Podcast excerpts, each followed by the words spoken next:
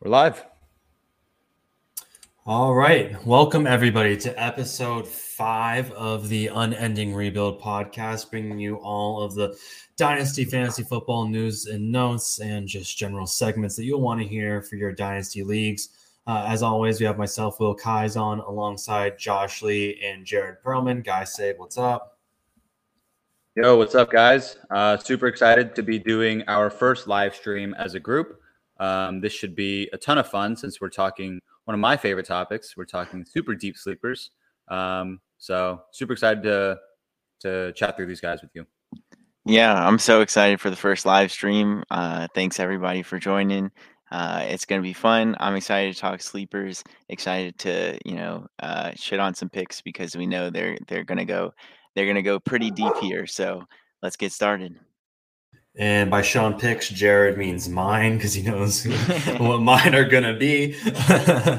um, but yeah, like like Josh and Jared mentioned, we are live streaming this today on Twitter. So uh, for everyone uh, listening on Spotify and YouTube and Twitch. Music, oh, and YouTube and Twitch. Look at us. Uh, we're we're massive. but for everyone listening on the podcast platforms, that's the context behind that. So uh, as always, let's get into some quick news and notes before we move into our segments today. Uh, the segments today will be some deep sleepers that we have. Uh, we decided to uh, determine a deep sleeper as a less than 60% ownership in um, sleeper uh, dynasty leagues, the format being uh, 12 teams, super flex. So that's the cap that we set. Uh, we'll describe that a bit more when we get into it, though. But for our news and notes, first we have uh, the Seahawks running back core. We don't really know what that's going to look like. Everyone thought Kenneth Walker, and he was going about 102 in all rookie drafts. Now there's reports saying that it's going to be Penny's job, and everyone's all confused. No one knows what to believe. Does it even matter because it's the Seahawks? Uh, Jared, you want to kick us off with some thoughts about this mess of a running back situation? Yeah, so I think a lot of people have been waiting on Penny for a long time. Uh, and finally last year he showed he was a real running back. And so I think that Pete Carroll is gonna let him be a running back and let him be the lead back this year. That's what they've said so far. Um, he you know, a lot of people do forget he was a first round running back, uh, Walker being second. So uh, there's some draft capital differences there. It's obviously been a while, but uh, Penny's going to get that lead rollout, we think, so far uh, to start the year. And then we'll see what Kenneth Walker can do. And if he's better, then maybe Pete Carroll gives him the chance, or uh, maybe Penny just keeps being a dog. Yeah, I mean, kind of just building off exactly what Perlman said. Um, Rashaad Penny is a dog. Um, he's kind of showed it whenever he's on the field, albeit he's very rarely on the field. Um, but whenever he does play, he shows flashes of being a very, very talented NFL running back. I mean, to even speak to that, like last season, after three just like tumultuous years of just like going through soft tissue injury after soft tissue injury, he he comes onto the field like fully healthy after and like the Seahawks are already kind of a shit show. And during the playoffs, the fantasy playoffs, he's actually the RB one. Um, he put up 27.8 points in week 14. Had an off day, uh, week 15, 7.4, but then finishes down the stretch, week 16, 21 points. Week 17, your fantasy championships, he had 38 points. Wow. And in week 18, had 28 points. So he just lit the league on fire down the stretch. Really did. Um, like he was, he had 25 carries for 170 and two in the fantasy championship. In week 18, he had 23 for 190 and one. I mean, this is Rashaad Penny's job um, for as long as he can stay healthy, he will see the bell cow carries. Um, what reports out of uh, Seahawks camp right now is that Kenneth Walker is going to assume like that pass catching role, which is funny because like everybody's been talking about, oh, Kenneth Walker can't catch. I think that's kind of a false narrative. Uh, mm-hmm. Michigan State doesn't use their running backs like that. Um, so it's going to be Rashaad Penny's job. Um, Kenneth Walker, I think, is going to play kind of how Rashaad Penny played to Chris Carson, where Chris Carson would get the bulk the bulk of the workload. Rashaad Penny would come in to spell him, have like 10 carries a game. I think Kenneth Walker will, will be that exact same player. Yeah, that's kind of what I'm thinking too. And again, I want to I don't want to harp on uh, Rashaad Penny's injuries too much because we all know his injury history, but it is pretty serious. But again, this leads to questions of like why the Kenneth Walker pick was ever even made. It never made any sense. You know, you're drafting a high end running back maybe if you're going to compete, you know, um, and the Seahawks aren't in that position. So, and like like like Jared said, Penny was a first round pick, and it's still the same coaching staff. It's still the same uh, organizational structure behind Penny, so they still clearly like him. Um, and I, I, yeah, I would I would be surprised if they gave up uh, so much of uh, Penny's share to Walker so early on. Uh, early on, especially when uh, as early as taking him at 102 doesn't make any sense to me, especially got receivers going in the top 10. Yeah, I mean, like like I said, like it's gonna be Penny's job. Like he's he's gonna get the the bulk of the work. But I think that they did draft Kenneth Walker because Pete Carroll just loves running backs. He loves to just run the ball all game. I mean, even when he had Russell Wilson as quarterback, he ran the ball more often than they threw the ball, which is just like absurd when you have Russell Wilson as your quarterback. I mean, the hashtag let Russ cook was the thing for so long. Um, and for a reason. And uh, like they drafted Kenneth Walker because they don't really have anyone after Rashaad Penny. Chris Carson, I'm expecting him to announce a retirement pretty soon. He really, really wants to play. Um, just, I don't think that he's going to be medically cleared. Uh, he has like this metal plate in the back of his uh, in the back of his neck, just like at the top of his spine. Um, yeah, he shouldn't play. Yeah, typically when that's you have something serious. like that, that's something that like people like very, very like much older than someone like Chris Carson uh, typically get this type of surgery. So like it's very very dangerous for him to be playing football again. Yeah, I mean, I definitely think they needed a running back. The pick was a little bit early. I think they could have gone maybe in the third or fourth round. Still got a quality running back considering uh, what they have on their roster and Rashaad Penny. But they definitely, with Chris Carson's uh, severe neck injury, they they needed a backup, and so it makes sense to me why they made the pick. But uh, right now and for this year, I think Walker uh, is not going to be the lead back, and so maybe in the future, uh, after this year, Rashaad Penny's contract will be up, and then uh, Walker can get the get the role. Hey, but like, there's a very very real chance that Rashaad Penny gets hurt again. Um, I mean, it's happened. How many years has he played? It's happened four out of four yeah. years.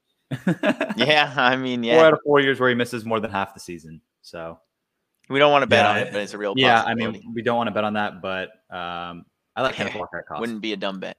yeah. If I'm a penny owner, I am trying to call every single contender and see if they'll offer a first round pick for him after no, like guys, first guys, game. You wait for him to start popping off and then you trade him. Oh yeah, no. After like one game or two, just sell him for a first, and then watch him just like get horribly injured, and it'll be terrible. Um, all right, let's let's go ahead and move on to our next news and notes topic. We're going to talk about everyone's least favorite NFL backfield, the Patriots backfield. Um, Bill Belichick loves to continue drafting running backs for some reason, up until the point that he has four now, uh, or, or five, I guess, really running backs in consideration here. Uh, and now you got reports saying that James White probably is not going to be fully healthy, at least at the beginning of the year. I mean, dislocated hip, that's always a very difficult thing to come back from. Uh, you know, those hip injuries are terrible and it really just hurts your movement all around.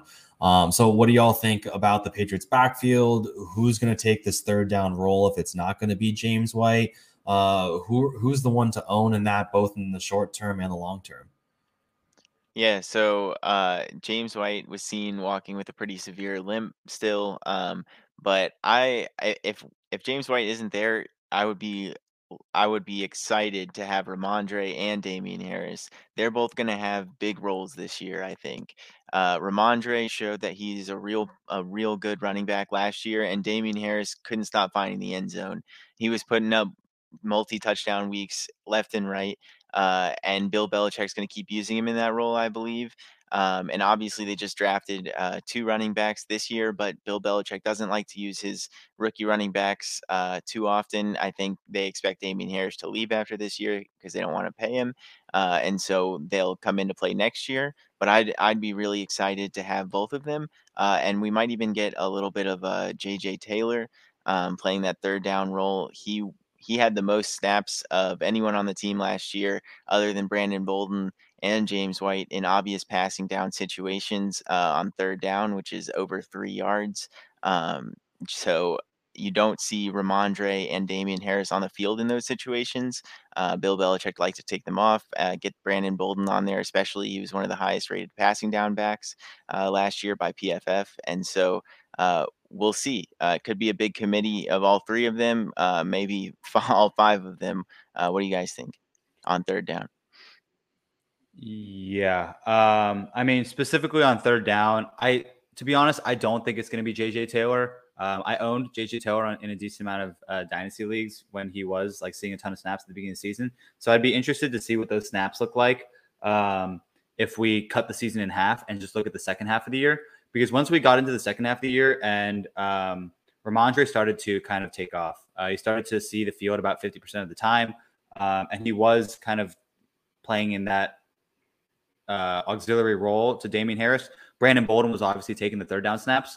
Um, he took a lot of the third down snaps away from JJ Taylor, but I think that Rhamondre might slide into that role. Um, it's I'm I'm actually really really excited for Rhamondre Stevenson this year. Uh, I think that he's going to be a very very good player, and he's very underrated at cost right now.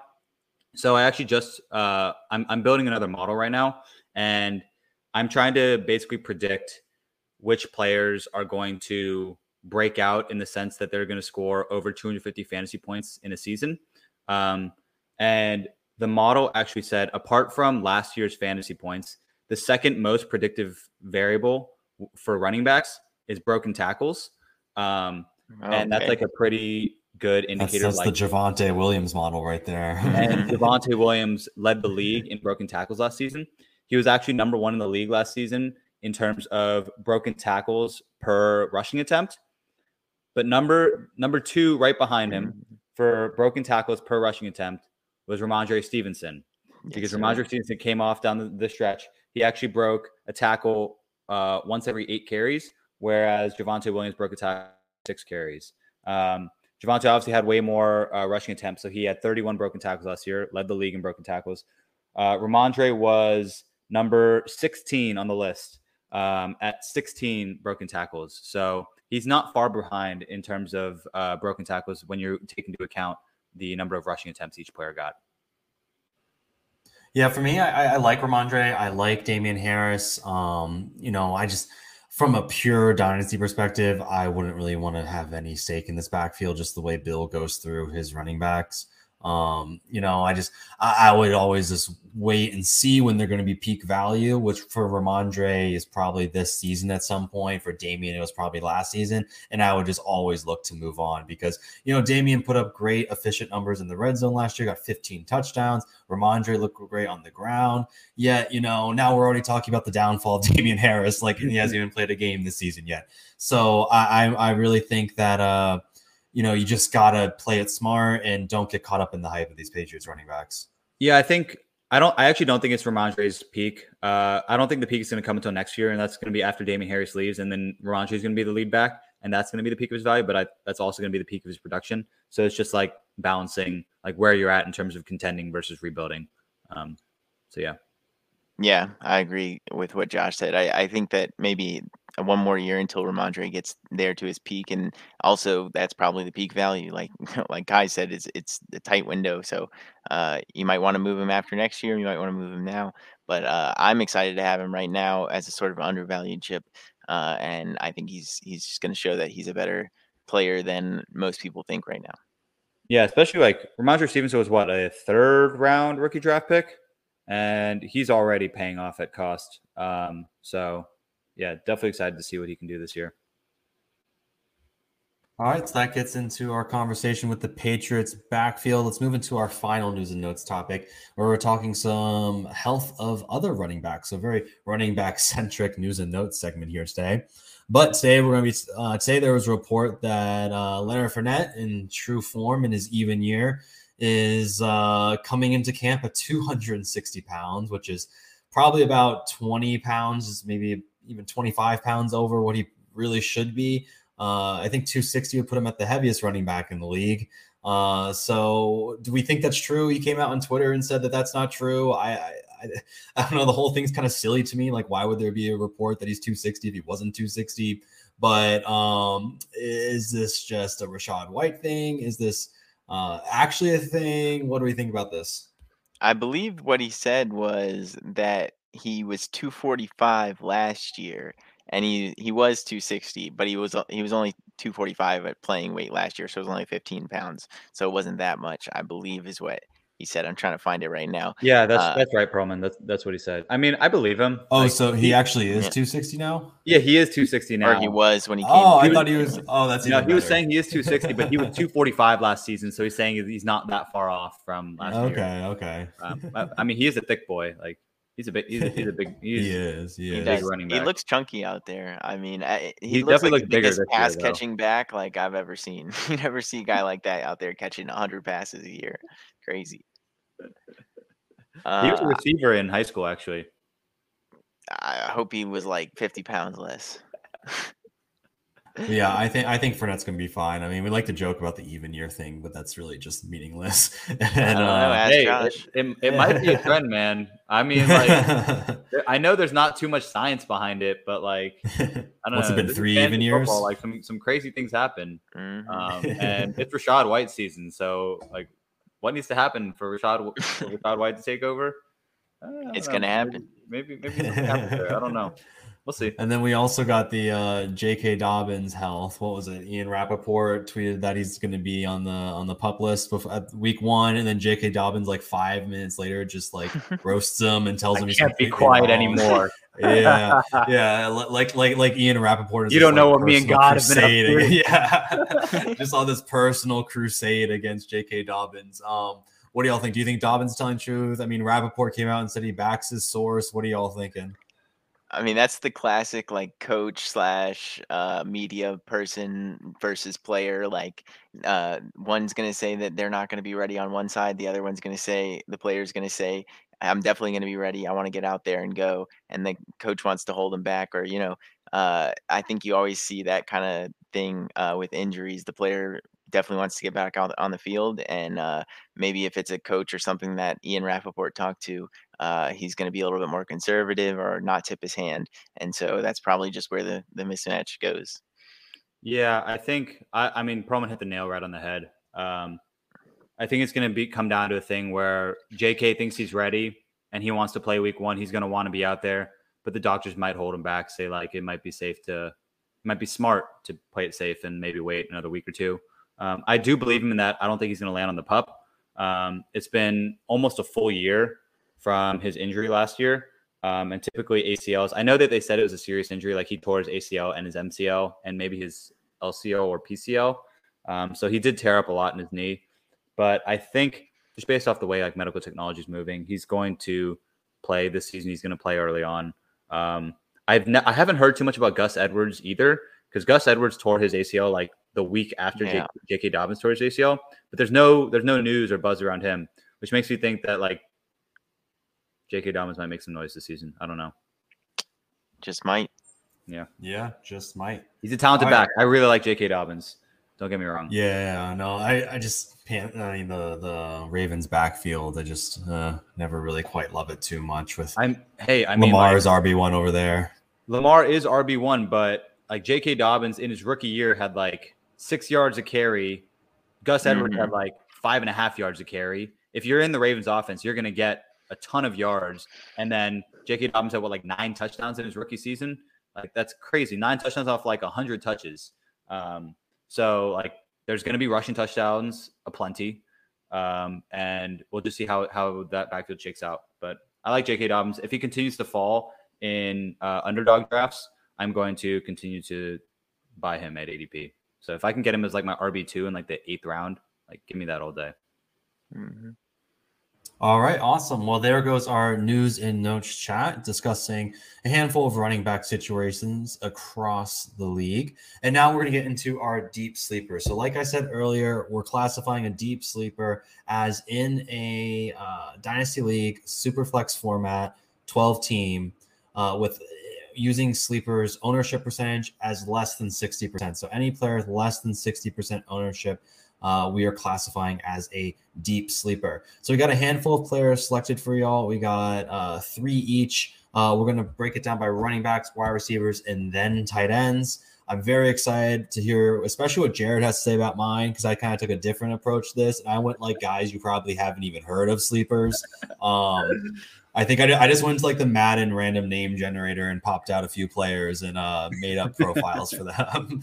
Uh, but I think I, so. We'll be getting into some uh, different content here. So some guys you've heard of, some guys you haven't heard of that maybe can hear for the first time, and uh, we can go ahead and get into it with our running backs first. So Josh, let's kick us off with uh, your guy. Okay, so whenever, so like let, let me let me back up whenever I'm looking for a super deep sleeper, I'm looking for a guy who can potentially come in and just like fill in a starting role on my on my dynasty roster. Like that's that's sick. Um, and that's something that James Robinson did two years ago. So the first thing that I did in my process was I looked at like, okay, what did James Robinson, what type of prospect did he look like coming into the NFL? So J- James Robinson, as a senior in um, the FCS, so D1 AA, he weighed 5'9, 220 pounds, had 19 rushing yards, 18 touchdowns in 11 games as a senior. He won uh, awards for first team FCS All American. Um, so like that's some pretty pretty solid stats. Um, that's exactly what you're looking for from an um, a D1 AA kind of player, someone from the FCS. Who's another guy that um, is an undrafted free agent rookie rookie rookie running back that's coming to the league and just taken over. Ekeler. Yeah. So I looked into Austin Ekeler. So Austin Ekeler was actually uh, he came out as a junior, which is really rare for. He actually played D two, not even D one AA. Played Division two football. Um, in his junior season, he had 1,637 rushing yards, 15 touchdowns in 10 games, 203.9 all purpose yards per game. So that's kind of like our production profile of a undrafted running back out of either D1 AA or D2. Crazy that Austin Ekeler did in a D2. So I kind of scoured the um, undrafted free agent running backs that have come from these smaller schools. And I actually landed on one Tennessee Titans running back, Julius Chestnut.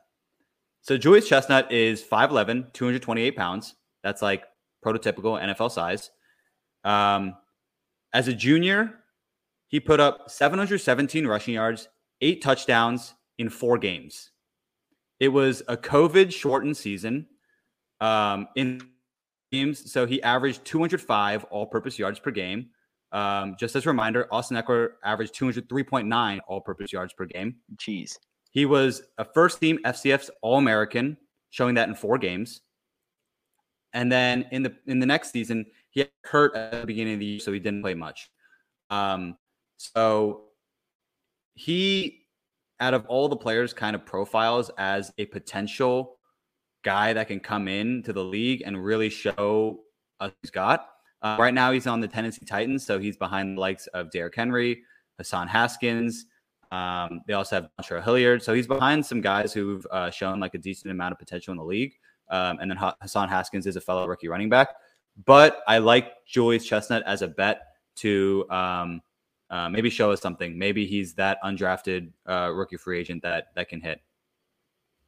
Love to hear what you guys think. So, what do you think his path to playing time is? What do you think? I, I like the profile. I agree with you. I think he, he checks some of those benchmarks that you want to see. But what do you think his path is to showing that? Um, okay, so Derrick Henry's going to get his like what 400 carries in a season. We'll see if he if can he sustain that. that. Far, so, yeah, yeah, we'll see if he can sustain that. Um, I I tend to believe that Derrick Henry is going to be able to sustain that. I mean, his his ankle injury from last year is actually very similar to Saquon Barkley's injury, um, where it was kind of like an unlucky thing where his ankle like rolled up underneath him. Um, so I think it's unfair to think that Saquon's going to be this like bounce back player, whereas Derrick Henry will not. Um, I think their injuries are very, very similar. They broke their ankle just rolling up underneath someone. So I think Derrick Henry is actually going to be able to sustain that. Um, but maybe next year, uh, the tread starts to wear on Derrick Henry's tires. I don't, I'm not a huge believer in Hassan Haskins. I think that he's like an all right player, but I think someone like Julius Chestnut could easily um, overtake him on the depth chart. And then Dontrell Hilliard's like a 27 year old running back. He's been in the league for a few years. I mean, he, he's decent. Like he's okay. But I think Julius Chestnut has like an explosion and a big playmaking ability that neither of those guys possess. Um, so I'm excited to see if Julius Chestnut can like earn the trust of the coaches and work his way onto the field. Yeah, I mean, I think Julius Chestnut definitely has to fight his way onto the depth chart and onto the team. Uh, but if he can show he's better than Hask, uh, Hassan Haskins uh, out of Michigan, then he can absolutely make the team this year and keep that role. Um, obviously, Derrick Henry is going to be abused this year. Uh, as if he can stay healthy, he'll continue to be. Um, but the Titans like to continue to pound the rock, and maybe Chestnut is the one who takes over if Henry uh, can't go. And so he's shown that he can take a huge load on his shoulders uh, each game and uh, and carry the rock. So um, yeah, I, I don't mind the pick at all. I, I like Julius Chestnut. Hey, get on the chestnut train. I've been pounding that drum all season, all off season. Hey, I drafted him in a league for you. I did it. I did it. Let's go. Like Thirty-five rounds of drafts. I I did it. I yeah, I mean, like he's free. He's literally free. exactly. Oh, yeah. Kai's wanted me to to say the percentage of uh, ownership in sleeper, and Julius Chestnut is owned in 19% of Oof. dynasty leagues, um, including ours. including ours. I uh, I needed to make space for Eno Benjamin. I think that Eno Benjamin has like a much clearer path yeah. for. Um, yeah, but deep sleepers, you know, they got to yeah, be deep. I, I need to. I mean, now that this is out there, I need to go back into my leagues and pick George Chestnut up, Chestnut up everywhere. He's gonna go for like twenty five now on our on our waivers. I've been I've been watching Chestnut. His ownership has risen from one percent like two months ago, and he's at nineteen percent now. So that's fun. That's fun. nice, nice. Yeah. Other people, but yeah, like I mean. The first thing I look at with obscure running backs is their size, and his size is so nice. Like two, almost two thirty at five eleven. That's solid. That's solid. Yeah, he's a, he's a big boy. Yeah. Uh, anything else to add about Chestnut? Also, great name. Great name. Also, fantastic name. Love it. Yeah, gotta love yeah. a guy like that. Yeah, yeah. Um, all right, so let's move on from Chestnut, and we'll get into uh, my running back. And for that, I have taken Trestan Ebner. So Trestan Ebner, sixth round to the Bears. Um, you know, in, at Bay, he played at Baylor. He was primarily used as a receiving back there up until his senior year when he got a lot more uh, work on the ground. He was a converted uh, high school wide receiver to running back in college, so he definitely has that receiving ability. He's got a pretty advanced route tree. Um, and I think it's pretty transparent as to why the Bears drafted him. I think they see him as a, a third down back, you know, with Montgomery and some flashes shown by Herbert. Uh, you know, you, not really any traditional uh, receiving back is there. You know, maybe they're trying to um, replicate the Tarik Cohen role in some way because um, obviously he won't be able to come back. He's got four four speed. He has experience with returning punts and kicks uh, and kickoffs. So that's a great way for him to get on a roster, get on the field, show what he can do in open space. Uh, so I think it, I liked whenever I see later round picks when there's an easy uh, when there's an easy comparison for the team they're going on to into like a Tarik Cohen type uh, style uh, into just a third down um, a third down back uh, for the Bears. I think there's a really good shot that he could take on that role and maybe kind of be like a Chris Evans in his first year. And now Chris Evans getting some hype over on the Bengals um, of being someone who might take over for Samaje Perine as Mixon's primary backup who will spell him on third downs. I think there's a good chance that uh, Ebner can be that guy with the Bears because uh, he does fit that unique profile that the Bears don't quite have. So I'm interested in hearing your your guys' thoughts. Uh, I don't think it's the clearest path for him, but I think there's a decent shot that he could be relevant this year and definitely in the future. Also, with the Bears playing from behind so much, they're going to be throwing underneath a lot because teams will be playing those soft zone coverages. So maybe good shot that he's able to get some playing time this year. Horrible. I hate it, guys. I knew it. I knew it. I should have mean, cleared these all with you. Absolutely no path to touches. No. Um, oh man. I mean, I think that the Bears have shown that they like Khalil Herbert, um, especially on passing downs. They took David Montgomery off the field multiple times, like idiots, uh, for entire drives. Uh, eh, to put Khalil Herbert in at the end, well, end of the game. new for Chicago. yeah, and so maybe they'll do it again. Maybe they'll be stupid and put in Ebner uh, instead but I think uh, we definitely have a two two-headed monster in uh, Chicago with Montgomery still taking the majority of the snaps. They also have uh, Darrynton Evans. Yeah, they do have Darrynton Evans. I wasn't. I was gonna for sure mention him. That's the boy. I was. I was not gonna consider him. uh, of Appalachian State. Yeah, he actually not was uh, not bad in Tennessee for a few years. Um, he just always got hurt. Those soft tissue injuries. He never got to yeah. show anything. I don't uh, consider people soft tissue injuries. I mean, okay, I'll, uh, are you done, Perlman? Yeah, go go ahead. Go. Okay.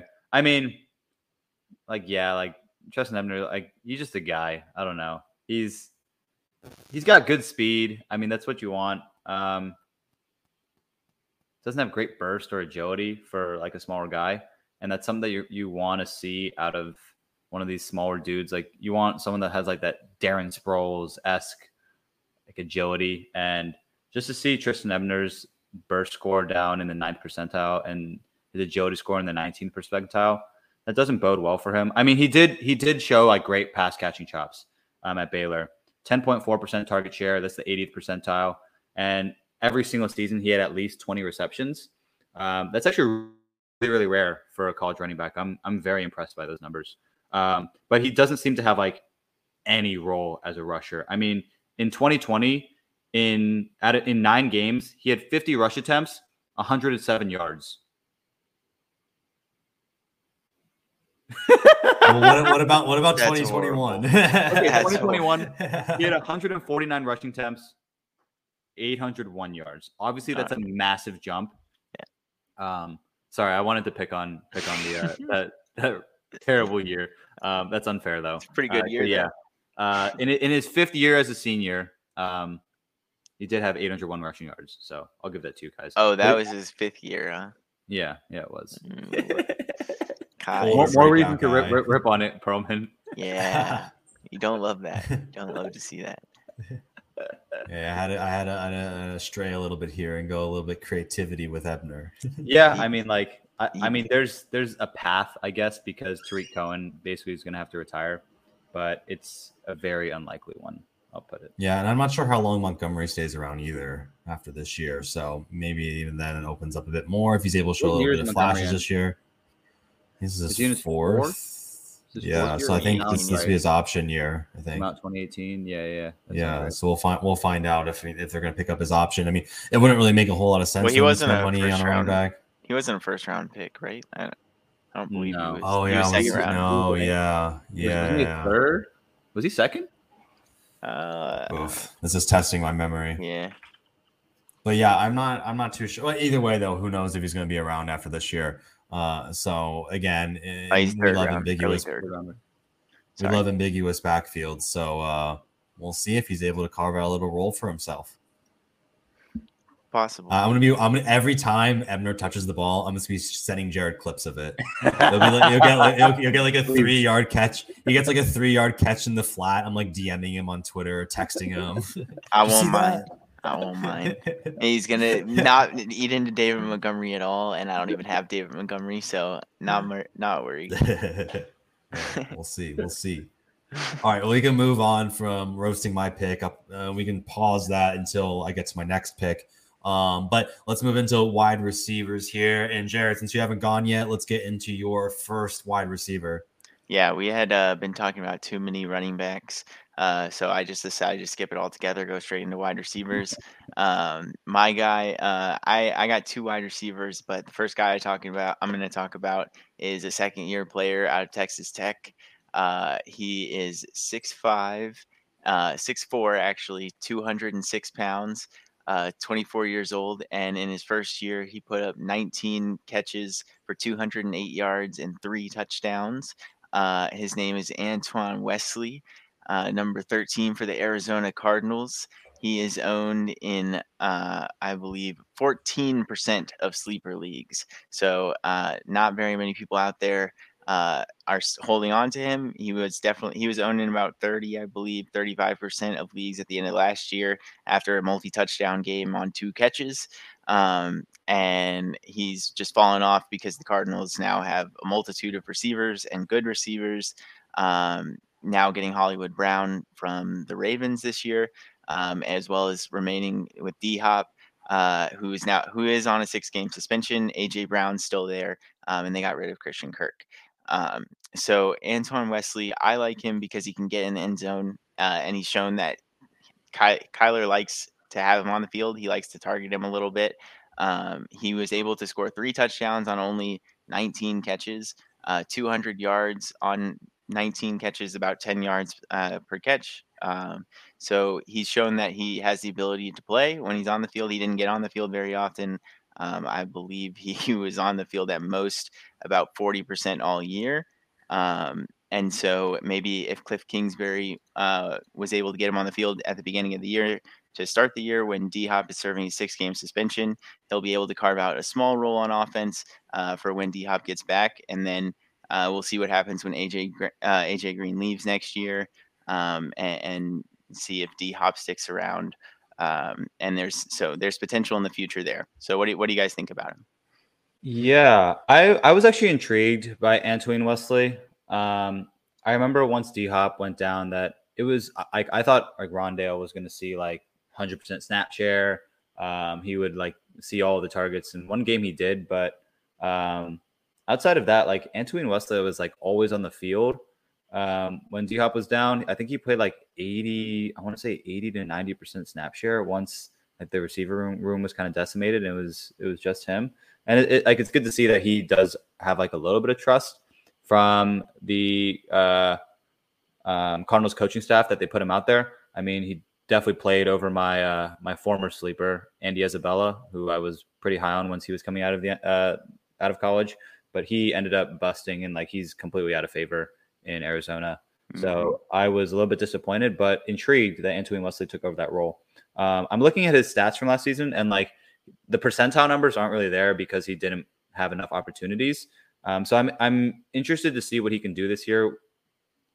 I'm a little bit worried because the receiving room, like, yeah, they lost Christian Kirk, added Hollywood. I mean, that's kind of like a one for one swap because that's not Antoine's position. Um, so since D Hop is coming off that six game suspension, we're really going to get to see what Antoine has, what he's made of in the beginning stretch of the year. I'm not expecting too much, but maybe you never know. Yeah, there's just a shot there in the beginning of the year, I think, to show his stuff. We'll see. What do you think? Yeah, that's kind of what I like about him too. Is that early in the year you're going to be able to see what he has, so he's not going to clog a roster spot for like a while. You know, you'll be able to see what you get.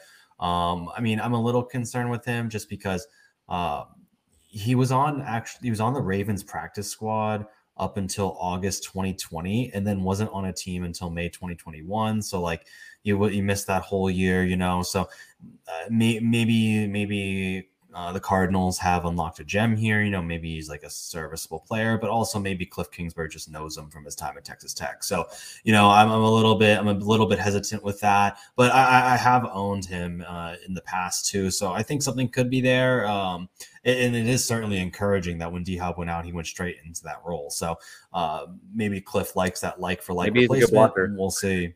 Maybe. yeah, Yeah, he's big body, big blocker. N'Keal Harry. yep. Oh, the dog. I don't know if N'Keal Harry's even, a, even a good blocker. no, he's a good run blocker. Yeah, yeah, he's, yeah, he's a good blocker. He's nice. He's like John Bates that way. I hate on N'Keal ah. Harry too much. I'm sorry, N'Keal Harry.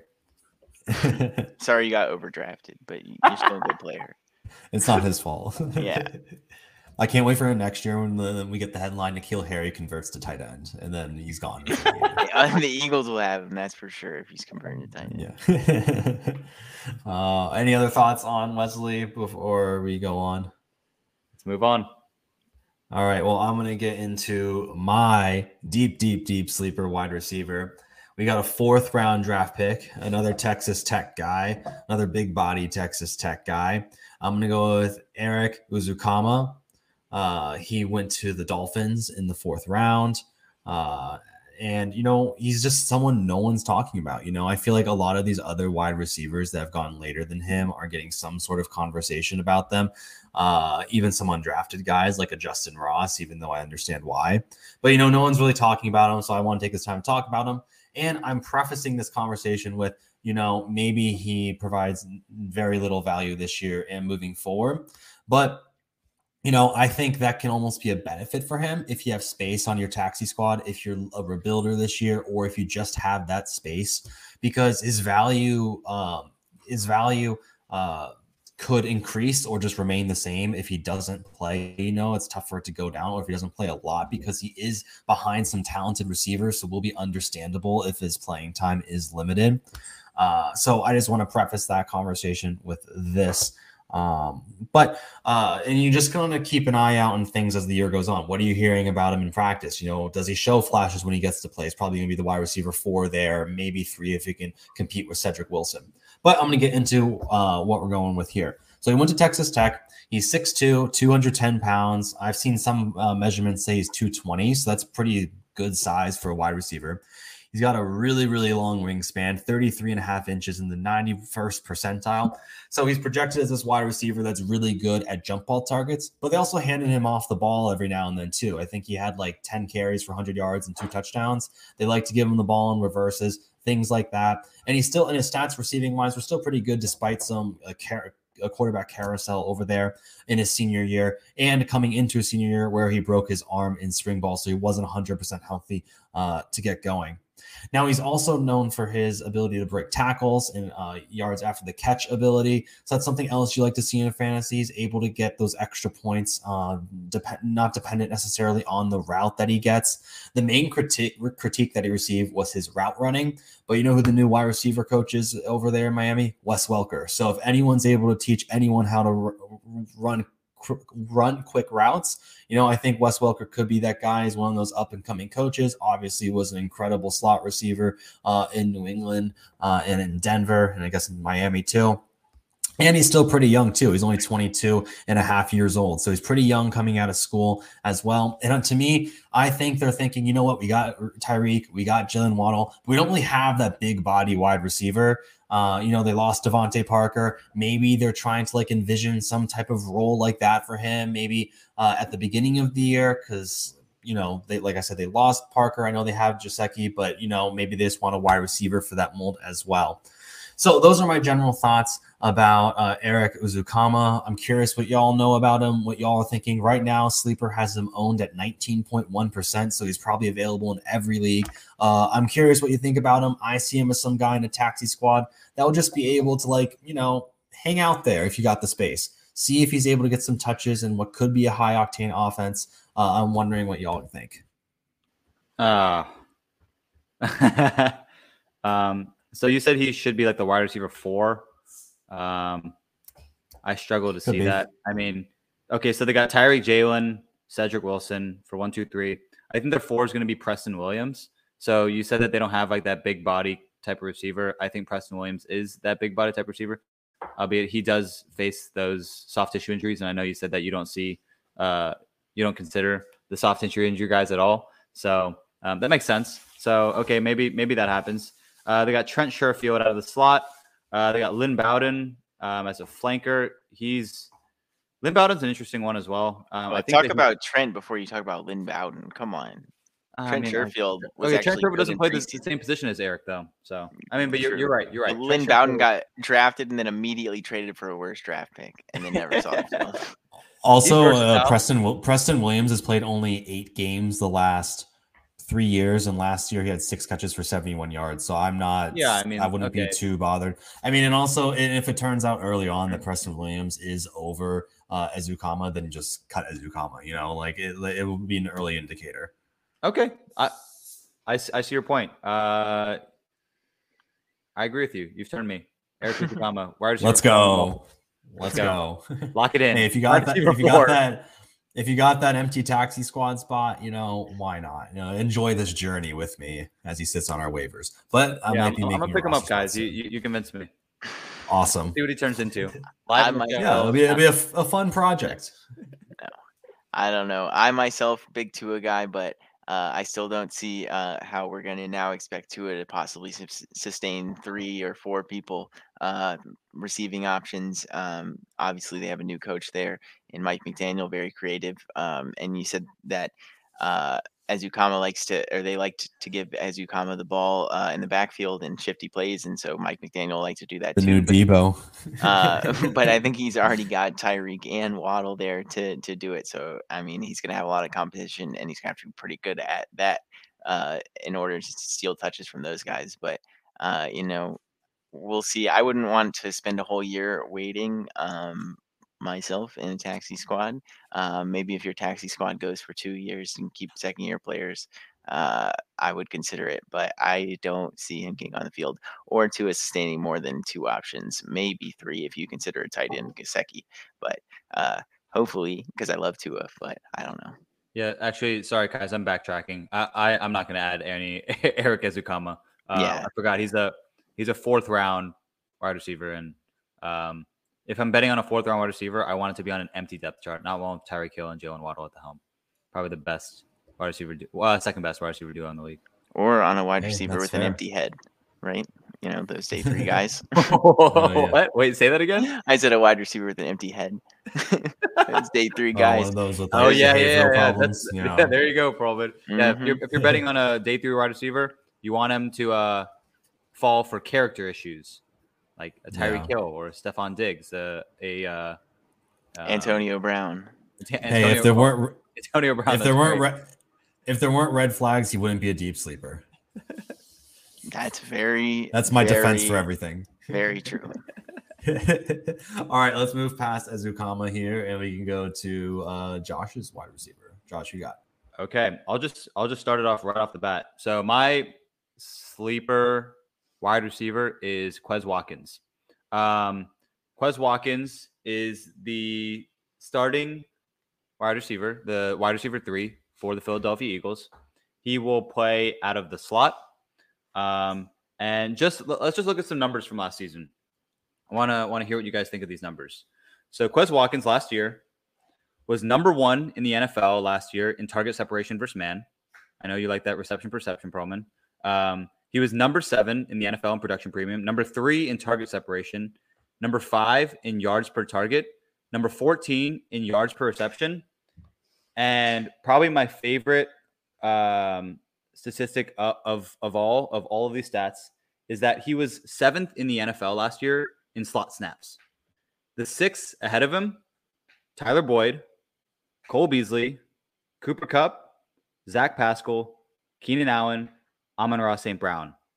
The two guys after him, Chris Godwin, Hunter Renfrow, and there's also Adam Humphries and uh, Jakobi Meyers. So ah, he's getting the snaps. He's he's able to separate from uh, the guys who are covering him. Um, I like the Eagles to make this make the jump this year. Uh, I think they're going to be passing the ball a lot more than they were in previous uh, seasons. Um, I think there's going to be that added trust in Jalen Hurts as a passer. They added AJ Brown. They got Devonta Smith. They got Dallas Goedert. Who's to say Quez Watkins can't get um, a, a, like a touchdown here or there in each of the games? So I, I like Quez Watkins to break out and, and show us what he's got as a deep threat. Damn, I'm not gonna lie. You had me sitting up there for a second when you started listing all those reception stats. I was like, okay, he's got some some good separation. He's a good route runner. I like that. I like to see that. Uh, and then you said the most snaps uh, snaps out of the uh, slot, the seventh most. But uh, you you kind of lost me there when you said Zach Pascal. That hurt me because he's now on the same team as That's- Zach that's fair. Pascal. But I think Um, I, I mean Quez Watkins is going to eat Zach Pascal's lunch. It's I mean, gonna be a I, competition. hey, the way you just described those stats, I mean, I, I didn't see that myself from Quez, but I didn't watch, you know, I wasn't studying his film, so uh, I definitely uh, I'll trust the trust the guys, and uh, that's definitely better than what I saw from Zach Pascal. So uh, Zach Pascal could definitely score some touchdowns, but uh, if if Quez is that good, then hopefully the Eagles staff recognizes it and gets him on the field. Uh, I I do like to see that. Um, hey. What, what what was the ownership percentage you said he was at? I mean, I might have to go look Uh, for him. Fifty six percent. All right. Yeah, I went to go look up that ownership percentage, and I see on May sixth, 2022, we have Drop to Waivers by Josh Lee. So, Josh, Yeah, I had, Why'd had you to drop clear- him? Clear some had to clear some room for him. Um, I dropped him for who did I drop him for? Uh, let me let me check. Damn, not the boy. No, it was not for Isaiah, Isaiah Pacheco. Isaiah Pacheco. Oh, I needed to add a taxi squad. I needed to cut some people for. Ah, for Ah, the, that was that was that was the uh, rookie draft. understood. it was Classic, either- classic. Quez Watkins, Odell, Bryan Edwards, Marquez Callaway, Rondale Moore, David Njoku, Gerald Everett, Adam Trautman. So I don't know. I would have considered like Callaway or Everett, but I, I can't really disagree with you. But I'm not, I don't yeah. want to downplay Watkins though, because I do like him. And anyone that's a starting slot receiver on on a team, you know, like they should be considered because any week, you know, even if you're even if you're if you're especially for yep. flexing like a handful of guys too, he's pretty much guaranteed to get you at least like six seven points, which is really all you need. It's not exciting, but if like you have those bye weeks, you're playing like five wide receivers, you know, like he becomes relevant. So yeah, I, I like yeah. him. I, I, like him too. Yeah, of course. If it's a best ball, that's even better. And we've seen guys uh, in the slot produce. Like we have guys like Renfrow and and others who have produced uh, top twelve performances out of the slot. So uh, real value can be found there. I like it. All right, awesome. So Quez Rockins, we are fans. All right, Jared, you have a yes. second wide receiver. So let's get to it. Who you got? Yes, I do. My second wide receiver uh, from the Baltimore Ravens is James Proche. Um, he is so the Ravens did not add any wide receiver uh, depth this year in the draft. Uh, James Proche is out of SMU. Um, and he's 5'11, 201 pounds. He's got decent size. Um, and so the Ravens decided this year to ship Hollywood Brown out of town um, and did not draft or sign any wide receivers. They did draft two tight ends. Uh, however, they did not replace Hollywood in any way with a wide receiver. So James Proche has been looking at the second or maybe third wide receiver role behind maybe Devin Duvernay. And uh, and so I like James Proche because he's getting a lot of hype out of camp. Uh, a lot of people uh, in the Baltimore organization like him, um, and and really that's kind of what I'm basing this on. This, this guy's gotten a lot of hype this year. Um, he he hasn't shown a ton of production in the NFL, um, but neither have anyone has anyone else there. Um, I like his profile better uh, than Devin Duvernay and Tylan Wallace, uh, who are the the other guys who may profile as the number two receiver. Um, and so uh, those guys are also were on my consideration list uh, for this this sleeper position. Uh, I think all three of those guys uh, weren't being on rosters, um, and and so I went James Proche here because of the hype he's getting this year out of camp and some of the things I've been seeing from the beat writers and videos. Uh, so what what do you guys think? Have you seen anything on him? any college information that you might want to add? What do you think? From what I've seen, I keep seeing like a back and forth between Proche and Duvernay.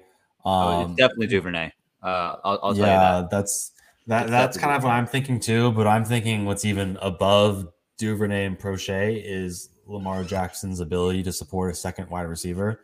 Um, you know, because I think he's got Andrews, he's got uh, Bateman now, and even like Bateman last year, who everyone's saying is like the second coming this year. He uh, he, he didn't even put up that great of numbers last year, and he's supposed well, he to be was hurt and a mega talented. No, I know, but even in the games that he played, it was a bit hit or miss. So, um, you know, I'm just saying that like the wide receiver two position on the Ravens has never really been uh, quite the most coveted position.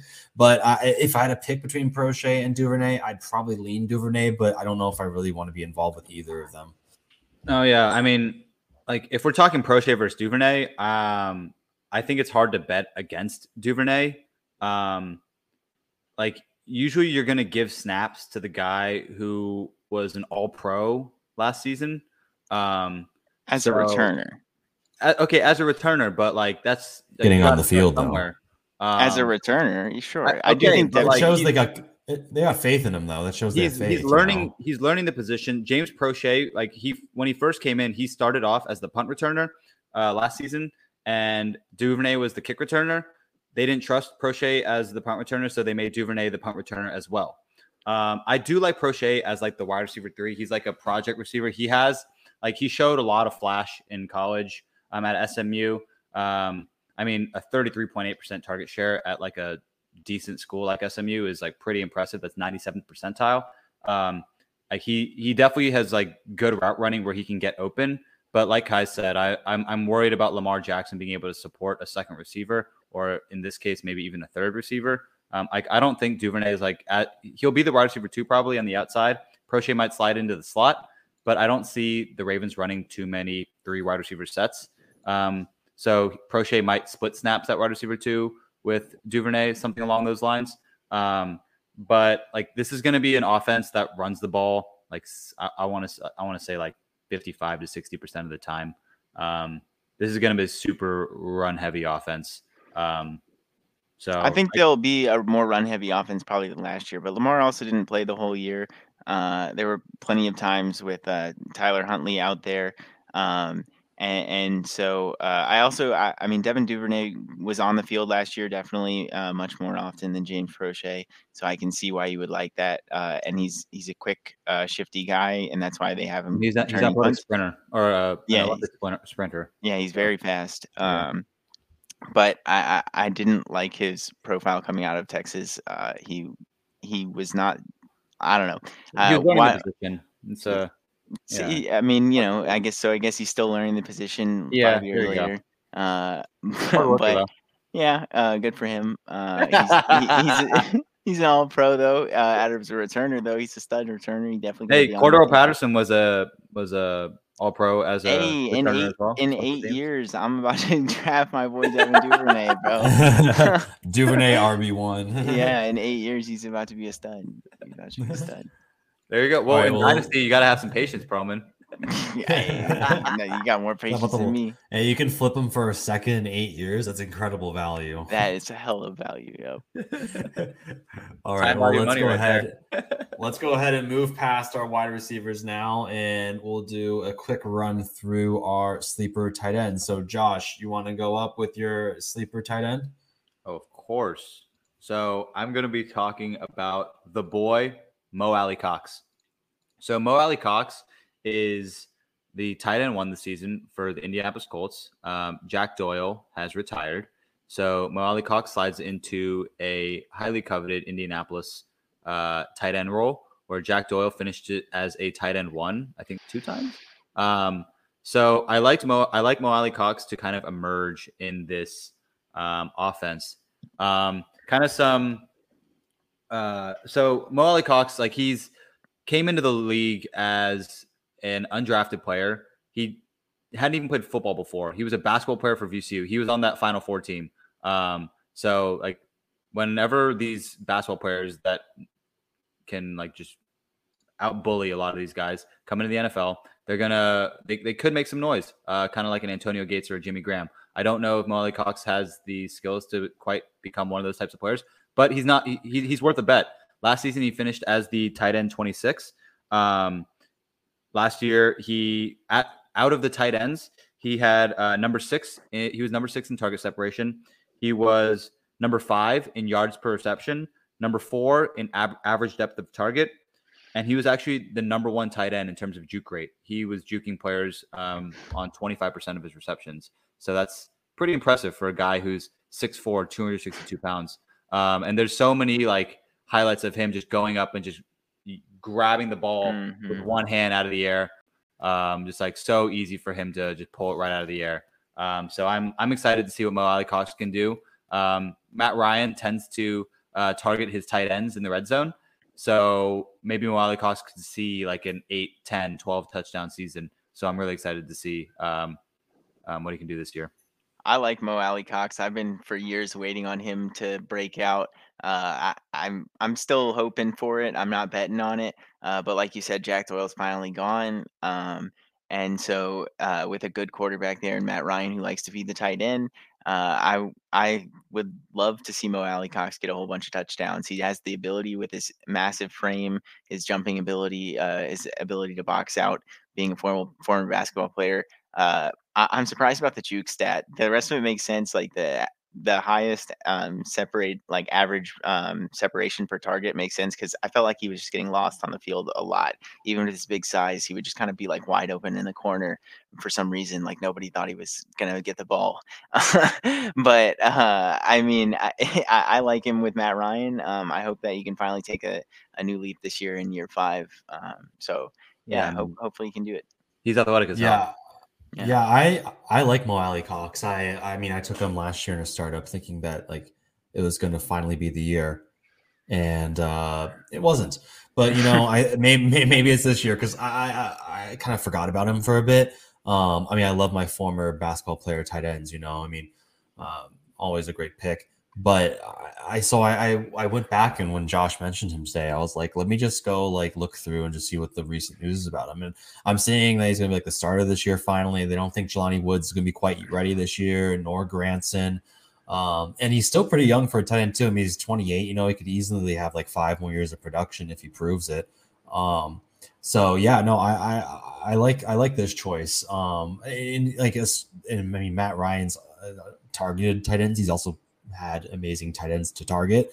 Um, but that said, I mean, even like an Austin Hooper guy just did well with Matt Ryan. So, um, you know, yeah, I, I, like this pick a lot. I'm actually going to be considering if I want to pick up Mo Alie-Cox. Um, so uh, yeah, I mean, so, yeah, no, I like it. I like it. It takes some time for tight ends to develop, and Mo Alie-Cox is converting from a basketball player into a yeah, football de- player. Yeah, Yeah. yeah. So I think I'm he's really got to show it yeah. this year. Yeah, Yeah. yeah, I agree. I mean, it, it's his it's his first chance as a starter, so we'll, we'll see Yep. what he can do with it. yeah. Hopefully, I he, think he does well. I think with Mo Alie-Cox too, I kind of had blinders on with him because I'm just like a big Jelani Woods guy. You know, like we're UVA Yeah, like guys. He's a fun too. player to watch. You know, so it, it kind of like put the blinders on Mo Alie. But no, yeah, that makes sense. I like it. Hey, Mo Alie's uh, still a VCU, Alexandria, like Virginia guy, so can't can't hate on the, the VA per the VA guy still. Even if, Hometown even hero. we loved it, Bump yeah, him up. Jelani. Bump him up. Yep. hmm Move him up the All rankings. right. Well, let's get into our next tight end sleeper. Uh, Jared, you go ahead with your sleeper. All right. My sleeper is another guy from the Ravens, uh, Isaiah Likely out of Coastal Carolina. Uh, he is 22 years old, um, but he broke out at 18. He has a college dominator rating uh, at the 91st percentile. Uh, he's extremely athletic and he's a pass catching tight end. A lot of people said that he didn't have the prototypical size of a tight end uh, because he's not very uh, big. He's 6'5, but he's 245. Um, and but he doesn't need to be a blocker. Um, he's going to profile as a number two to Mark Andrews. Uh, maybe when they need a blocker, uh, they will bring in Charlie Kolar, the other tight end that they drafted this year. Um, but uh, they don't need. Uh, they're gonna or they're gonna bring Isaiah Likely on the field to catch the ball. Uh, they didn't bring any uh, extra wide receiver help this year in the draft, uh, but they decided to draft two tight ends, and Isaiah Likely is the receiving tight end. Um, so I'm really excited because Lamar Jackson loves his tight ends. Uh, and we've seen the Ravens for years run multi tight end systems where both tight ends are involved in the passing game and both can be uh, real options. So um, obviously, we know that first year tight ends don't always uh, break out in their first year, Kyle Pitts being the exception. Um, but you may have a few years that you need to wait for Isaiah Likely. But even with Mark Andrews there, uh, I wouldn't be too scared off of him because two tight end systems uh, are becoming more and more the norm, and we've seen it in Baltimore for years now. Um, so I'm excited for Isaiah Likely. I believe he is owned in 45% of sleeper leagues. So uh, he'll be out there in about half of your leagues. Uh, what'd you say? So people ca- people are catching on to him. That's forty five percent is higher than I thought it would be.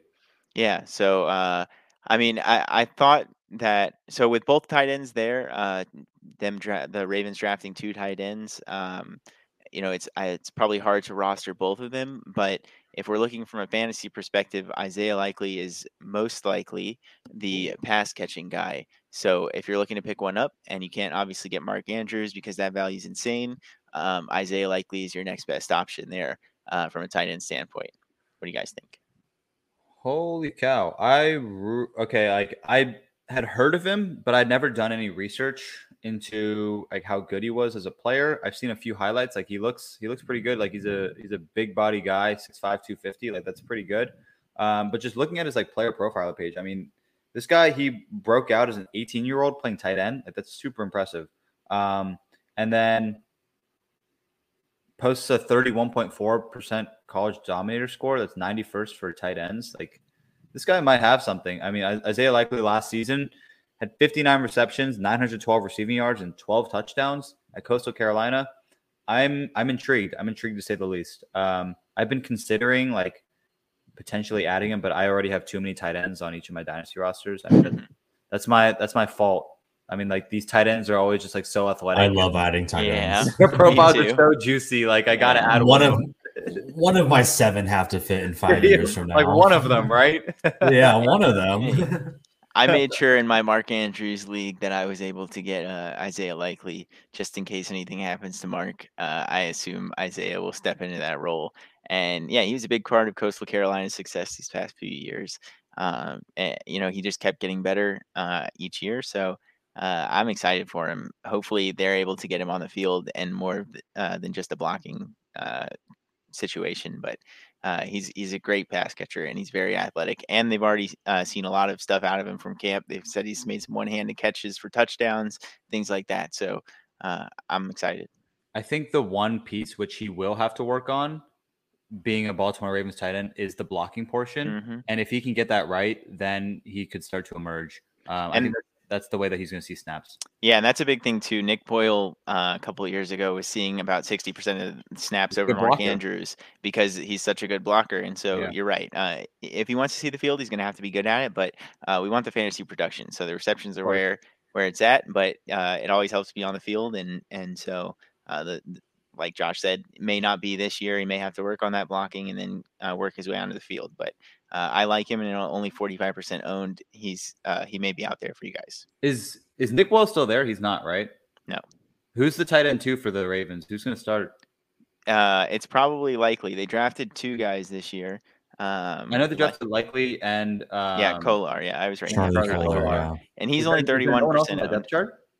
Uh, uh, not that I Let me- know of. Let me take a peek. Yeah, my concern with likely though is just what's his ability to get on the field. You know, like I mean, Mark Andrews is signed for another four years, I think it is. I mean, I know tight ends take a while to Well, develop. They'll use but two it's- tight end sets, guys. Yeah. don't you think he'll be? tight end- But do you think he'll be relevant? Oh, Nick, Okay. Nick Boyle is still on the Nick team. Boyle is still there, yeah. So Nick Boyle will probably thought start in two on. tight end sets.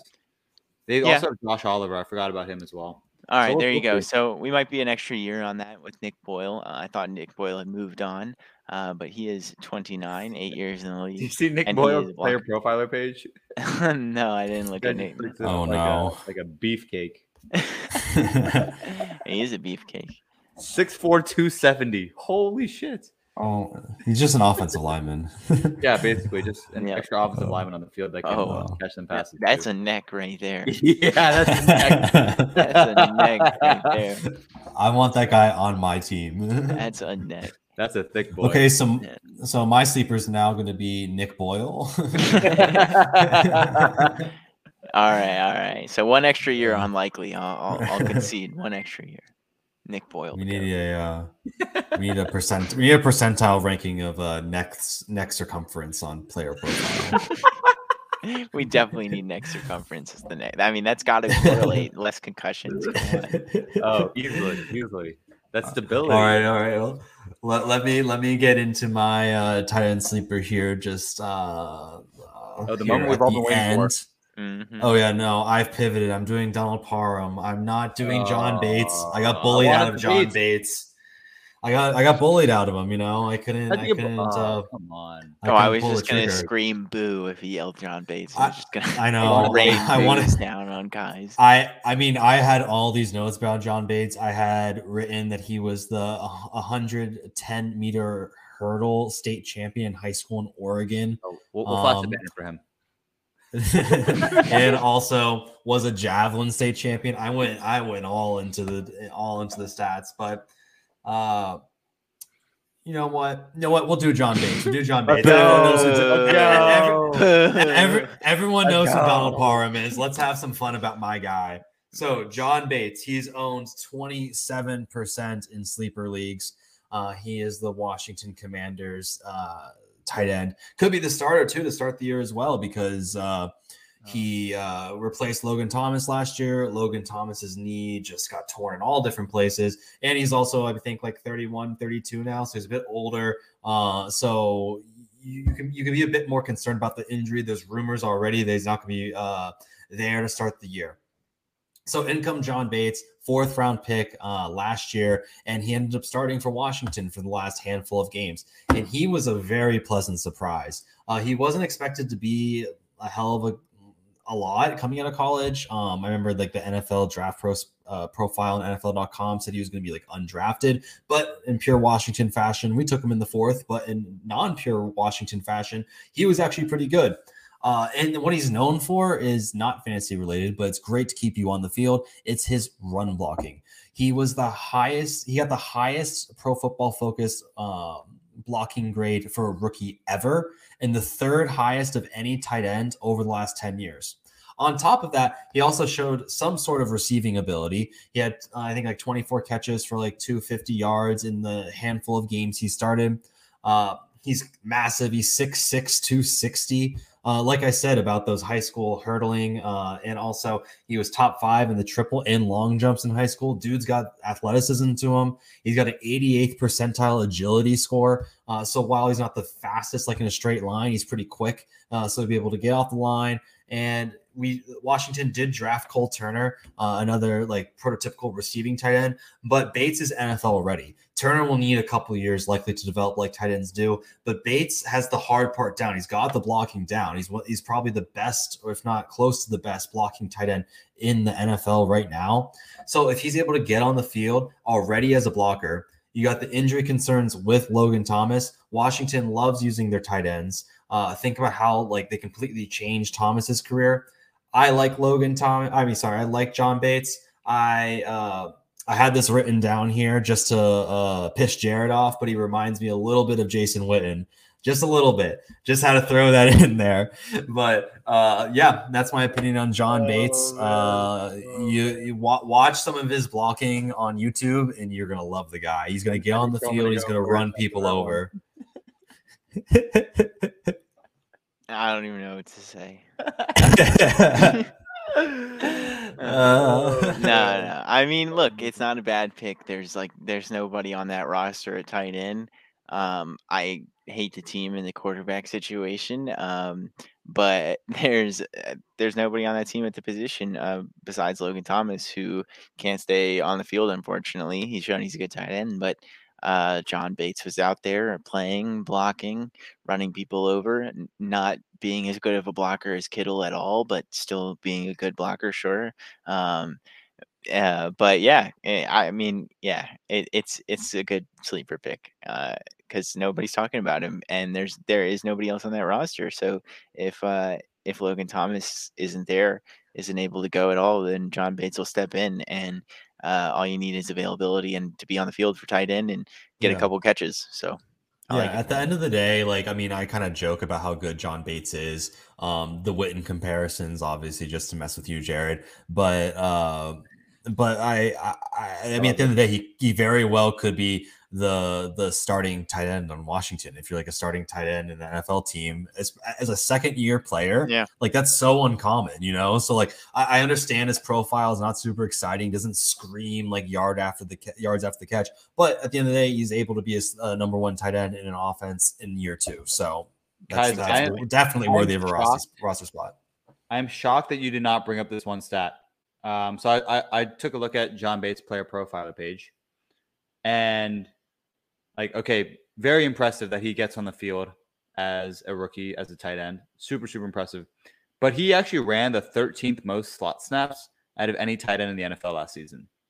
He ran 192. Yeah, I did snaps. see that actually. I should have mentioned that. Yeah. That is absurd. 192. For context, who's like a like a decent like slot receiver in the NFL? Like, okay, let's say Russell Gage. Russell Gage is a good slot receiver in the NFL. He ran 221 slot snaps.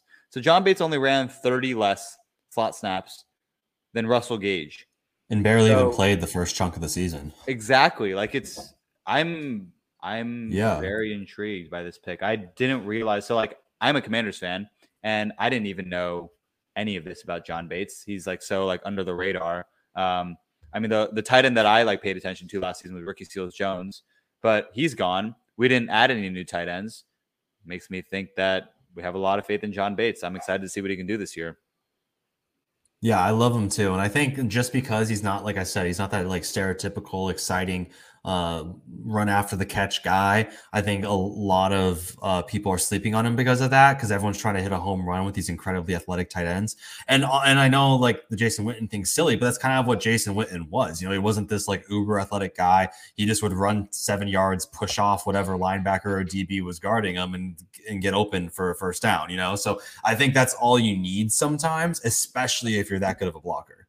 Yep, big body tight ends like who are just athletic enough. We've seen them be good good enough for fantasy, and maybe they're they don't have that top two or three upside, but uh, you know he, he'll be out there, and if they can get touchdowns and get the first downs, and uh, you know he'll be out there for the underneath routes for Carson Wentz if he needs to. It's what it sounds like. Uh, if Logan Thomas can't get out there, so uh, I, I, I, your best pick so far, guys.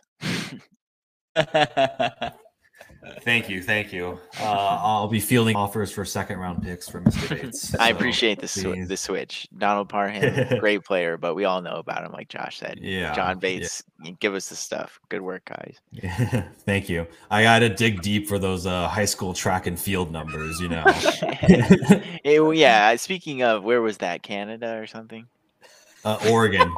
uh, Oregon. Oregon. I think Oregon's a big track and field yeah, state yeah. too because of the Nike stuff going on over there. Right. So yeah, yeah, it wasn't just right, some. Right. Yeah, well, right. I try to find his middle school numbers, but uh, there's a paywall. hurdles? So yeah, hurdles and javelin, and then he was, I think, top five in long jump and high jump. Oh, triple oh, and long jump. He was top five. I mean, I'd be I'd be pretty scared too if I have a 6'5", 250 guy running hurdles next to me. I, mean, I, don't, yeah. I, don't, know, I don't know what to yeah. think. Uh, everyone else just everyone just dropped out. Dude, that dude chucking a javelin, bro. Like I'm not coming close to that. I'm spearing you through the dome. Yeah. Cole Turner starts flashing. He just like throws a javelin at him. Yeah, he's like, "Nah, this is my job." Did we draft him? Did we draft Cole Turner this year? Yeah. Oh, oh we did. Okay. Yeah, I think he's like a few. He projects as like a future receiving like tight end. I think he was in the fourth round.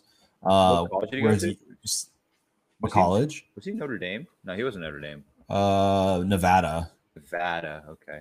In the fifth round. So I mean, a fifth round tight end on a Nevada. I mean, eh, who knows? But John Bates starting NFL tight end. Let's go. Yep. Yep.